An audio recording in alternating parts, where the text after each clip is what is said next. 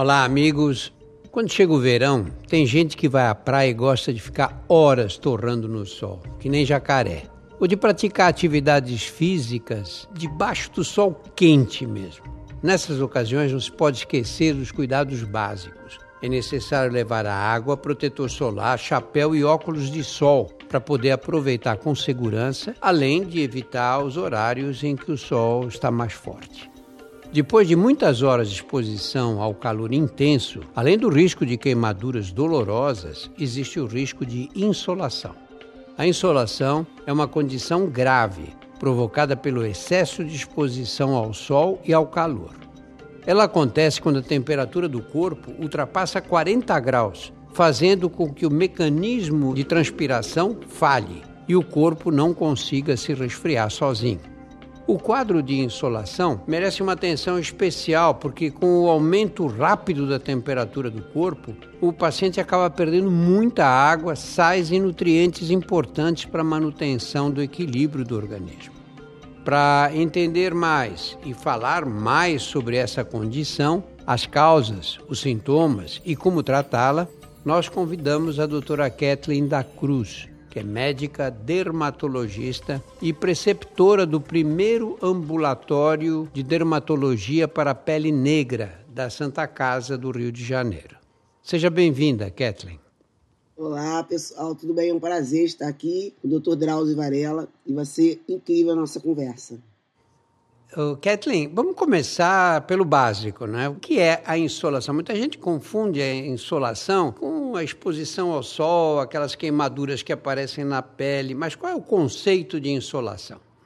A insolação é quando a temperatura do corpo chega a mais ou menos 40 graus. E aí o aspecto da pele fica mais avermelhado, fica mais ressecado. O paciente tem a sensação de desmaio, de tonteira, pode até chegar a convulsão. Então é um quadro bem grave. Lembrando, professor Drauzio Varela, que é comum também em pele negra, pessoas de pele escura, porque as pessoas têm o erro de achar que isso acontece com pessoas brancas. E acontece com pessoas também não brancas, né? Pessoas de pele pigmentada. Ainda mais no Rio de Janeiro ontem mesmo chegou a quase 36 graus, então as pessoas têm esse costume de estar, às vezes, ao sol, sem a fotoproteção e acaba achando que só é uma pessoa de pele branca que vai ter esse sintoma, sendo comum em todos os tipos de pele. Isso que você disse é muito importante, não é, Kathleen? Porque, na verdade, a pele negra é, de fato, mais resistente ao sol, mas não à insolação, não é? É, é, muito interessante porque as pessoas falam resistente ao sol, e até brinco quando a gente faz, eu faço reportagem, porque na verdade não é que ela é resistente, na verdade é que ela, ela como tem maior quantidade de melanina, ela tem um fator de proteção natural de 13,4, porque a melanina faz essa fotoproteção. Então protege um pouquinho mais em comparação à pele branca, mas ela também pode ter insolação, porque se eu ficar exposta ao sol também a alta temperatura, eu vou ter esse mesmo sintoma que uma pessoa branca, e ela mancha com facilidade, né? Então as pessoas falam resistente, eu sempre falo, é mais ou menos, né? Ela talvez não, não fique tão vermelha rapidamente, mas com uma temperatura de 36 graus, né? Não tem como não ficar vermelho, né? E você falou dos sintomas, vamos, vamos explicar como eles são? Então, a pessoa chega, tá, chega na praia, vamos lá, ela começa meio-dia, né? Sentada ali, aí passa o filtro solar quando sai de casa. Só que passando esse tempo, né, de 15 minutos, já seria necessário essa pessoa reaplicar o filtro solar. Então, a pessoa começa, fica lá no sol, bebendo, bebendo uma água, enfim, começa de repente a ficar com uma pele quente. Pele quente, pele, pele vermelha, mesmo pele negra, começa a ter uma dor de cabeça, começa a ficar às vezes tonta, com uma falta de consciência, falando já palavras desconexas. Os amigos às vezes acham que ah, a pessoa tá brincando, às vezes a pessoa bebeu, ah, a pessoa tá de repente mais alcoolizada. Não, a pessoa começa a entrar em delírio mesmo. Ao ponto, às vezes, até de cair, dificuldade de respirar e chega até a ter ausência, né? Assim, total, né? Da, da sua consciência e muito suor. Porque o suor é uma forma do corpo compensar esse, vamos dizer, esquentamento da pele, né? Ele tá tentando resfriar essa pele. Então, tem que ser rapidamente socorrida, né? Colocar essa pessoa no lugar mais frio hidratar para que ela volte rapidamente à consciência. Né? O Kathleen, você falou que a pessoa fica ali na praia tomando água, etc. Mas muitas vezes não é água o que as pessoas tomam quando vão à praia. Né? Qual é a influência do álcool nesse quadro todo? É verdade. A questão do álcool é que tem menos água, né? Imagina, você já está no calor, com pouca água, e aquele álcool com menos água ainda, que vai fazer, às vezes, a pessoa ficar um pouco mais altinha, então vai mascarando, às vezes, o próprio sintoma. Então a pessoa acaba ali, é o que eu falei dos amigos, os amigos acham que a pessoa tá brincando, tipo, ah, né? E na verdade ela tá tendo realmente uma confusão mental por causa daquela quentura em cima da cabeça dela. Então é muito importante, eu sempre falo pro paciente, quando o paciente fala, minha doutora, eu posso ir à praia? Eu falei, pode, né? Meio-dia, eu falei, tudo bem, mas fica embaixo do guarda-sol, usa chapéu, usa roupas que tenham proteção solar, até mesmo guarda-sol com proteção solar, entendeu? Agora, tem pacientes meus que andam, né, nesse horário, é o único horário que tem. Então, eu até peço para o paciente utilizar, às vezes, professor Drauzio, é, antioxidantes orais, como polipódio leucotomos, piquenogenol, luteína, que são substâncias que você ingere que ajudam você não ficar logo vermelho, logo eritematoso. E protege a sua pele, até o seu DNA contra essa insolação, contra a ação excessiva do sol. Porque muitas pessoas acham também, né, junto com a insolação, é bom falar sobre isso, que o câncer de pele ele ocorre ah, só porque tomou um pouquinho de sol. Não, essa exposição sempre do sol naquele horário que não é apropriado, você vai desenvolver depois de uma idade. Aí, ah, só aparece quando eu estou mais idoso. Não, aparece com o decorrer da vida. É, você tá com 40, começa a tomar esse sol, você vai aparecer com 60. Né? Então as pessoas têm um erro de achar que ah, porque eu não envelheço eu vou ter câncer de pele. Não, com o passar do tempo, né? Na verdade, essas exposições são somadas umas às outras, né? Exatamente. Você, quando tem as lesões de pele aos 60, 70 anos, elas representam a somatória de todas as exposições solares, não é? Exatamente. Você sabe que quando eu era adolescente, não existia filtro solar. Não existia, em lugar nenhum. Ao contrário, as pessoas passavam Sim, eu também sou dessa época. Óleo, né? Você ia à praia e passava um bronzeador. E além de passar o bronzeador, depois ficava exposto, assim, deitado, de barriga para cima. Depois de um tempo, você virava deitado de costas, né, para apanhar o sol. Uhum. A maior quantidade possível. Qual é o inconveniente de manter esse tipo de exposição? Isso, né? Hoje em dia é muito engraçado porque é, sou negra, né? E eu hoje em dia tenho um tom um pouco mais claro. E aí os meus irmãos sempre falam: ah, você teve alguma doença que você clareou, né? E eu falo: não, na verdade, como eu me tornei dermatologista aos 25 anos, eu parei de me expor ao sol em demasia. Eu vou à praia, né? Me exponho, mas sempre embaixo do guarda-sol, enfim. Mas essa exposição maciça, é, além de você ter uma insolação, né? Que é o esquentamento da pele, tendo toda aquela questão da tonteira, confusão mental e, e até mesmo convulsão, você pode desenvolver nessa exposição maciça ao sol um melasma, que é aquela patologia marronzada que ocorre somente nas mulheres, mas também pode ocorrer nos homens, principalmente na face. Você pode desenvolver câncer de pele, como o carcinoma basocelular, o espiro celular. Nos casos, como pessoas de pele negra, você pode ter o melanoma, que, que vem principalmente de uma lesão pigmentada. Então, assim, a exposição solar é importante até para a gente ter a reposição da vitamina D, ela causa euforia, a gente fica muito feliz, né? Tanto que você. Agora mesmo eu estive em Paris e os, os, dias todos eram nublados, né? E você via as pessoas mais tristes, né? Eu costumo dizer que o sol ele te traz essa questão da, da alegria, da animação e tal. E você também fica mais corado, né? Ou corada. Mas essa questão ter, ter orientação sobre as consequências da exposição solar maciça. Kathleen, a exposição ao sol por um tempo mais ou menos prolongado dá um certo mal-estar na gente, não é? Como é que você consegue diferenciar esse mal-estar da insolação propriamente dita? Como é que a pessoa fala, não, eu estou com calor demais porque estou exposto ao sol ou entrando num terreno perigoso?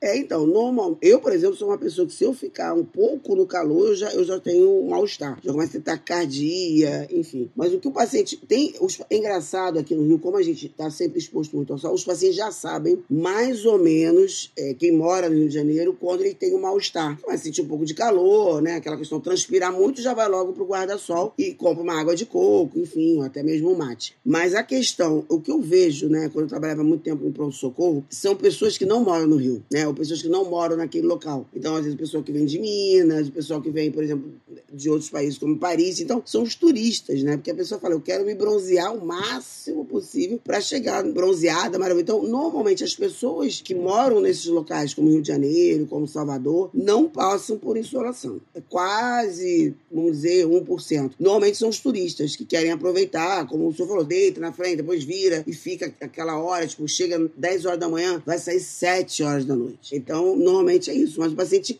ele dá para saber mais ou menos que ele está entrando colapso por isso. Ele sente um calor, ah, é mal-estar, para sombra. Agora, da insolação não tem como ele ter essa noção, porque ele fica muito tempo. Então, daqui a pouco ele, ele já está confuso, nem sabe mais o que está acontecendo. E aí acaba caindo, né? Às 5 horas da tarde e aquela confusão na praia, salva-vidas, né? É muito comum a gente ver isso no Rio acontecer. Então, diante de um quadro clássico de insolação como esse que você descreveu, qual deve ser a atitude das pessoas que estão próximas e qual é o tratamento quando a pessoa que está nessa condição recebe quando chega no, no hospital, no pronto-socorro? Então, você estiver no local, principalmente praia, já colocar essa pessoa embaixo de um guarda-sol numa tenda fresca, compressa gelada, até jogar água né, nela, borrifar água gelada para a gente tentar abaixar essa temperatura que normalmente está muito alta, 40 graus, e rapidamente chamar a ambulância para levá-la. Normalmente, essa pessoa já chega no hospital já um pouco mais fria do que ela estava no local da praia ou da piscina e pode ter que fazer medicação venosa, né? Para que haja todo o equilíbrio de, de perda, porque a pessoa ela começa a ter essa perda de sais minerais, né? Nutrientes ali pela transpiração. Então é importante ela ir para o local e ser rápida rapidamente para não chegar a, até o óbito, né? E qual a consequência da falta de atendimento nessa hora? O óbito, né? A morte.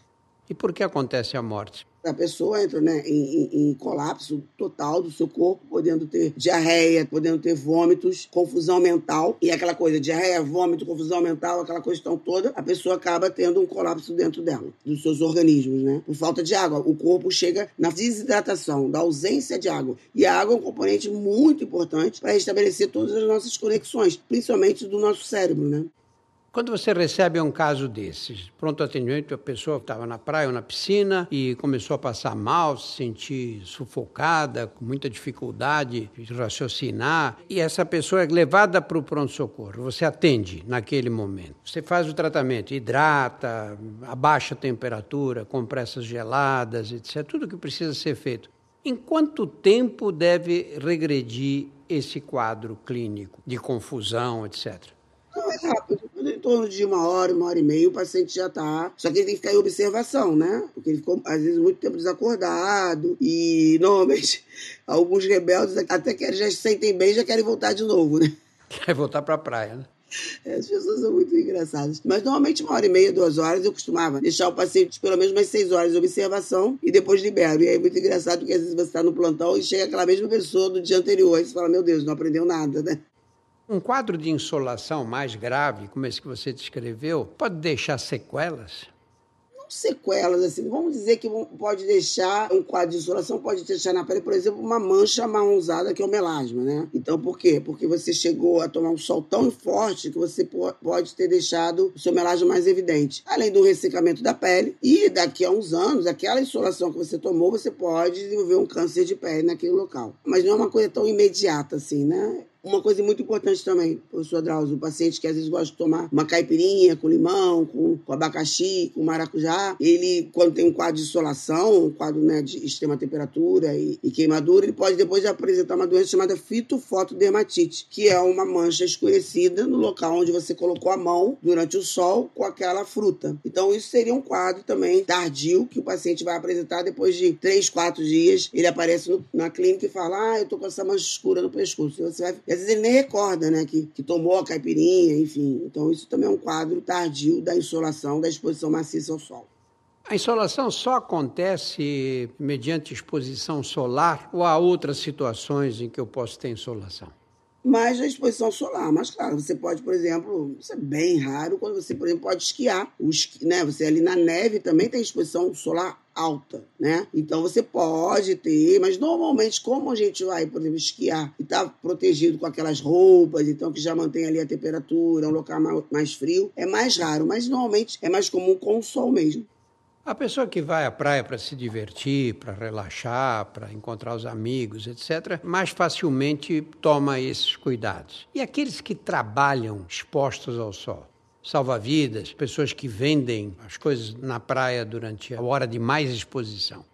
Então, eu acho ao contrário. Eu acho que as pessoas que vão se divertir com os amigos, elas não tomam cuidado, porque elas não querem. É engraçado isso. As pessoas não gostam de aplicar o filtro dizendo que estão se cuidando, que estão tendo tipo uma frescura de passar o filtro. Então, eu acho que é mais comum nas pessoas que vão com os amigos, que vão beber, que vão ficar. do que as pessoas que estão realmente expostas ao sol todo dia. Eu costumo ir à praia e vejo as pessoas que vendem, né, coisas na, na praia, o mate, enfim, o picolé, eles sempre estão com aquelas blusinhas com filtro solar, o chapéuzinho, com o rosto totalmente branco, mesmo pessoa de pele negra. Então, eu vejo muito mais cuidado com aqueles que estão durante o dia do que as pessoas que vão realmente se divertir, né? É mais difícil o cuidado. Tanto que eu tenho paciente minha que fala assim, tem melasma, por exemplo. Aí ela fala, ah, doutora, quando eu estiver na praia, eu tenho que usar esse filtro com cor? Eu falei, por que, que eu não usaria? Ah, não, porque eu tô com os meus amigos, aí pode sujar. Então, quer dizer, as pessoas quando estão com os amigos, elas não querem, às vezes, tanto ficar passando creme, essas coisas todas.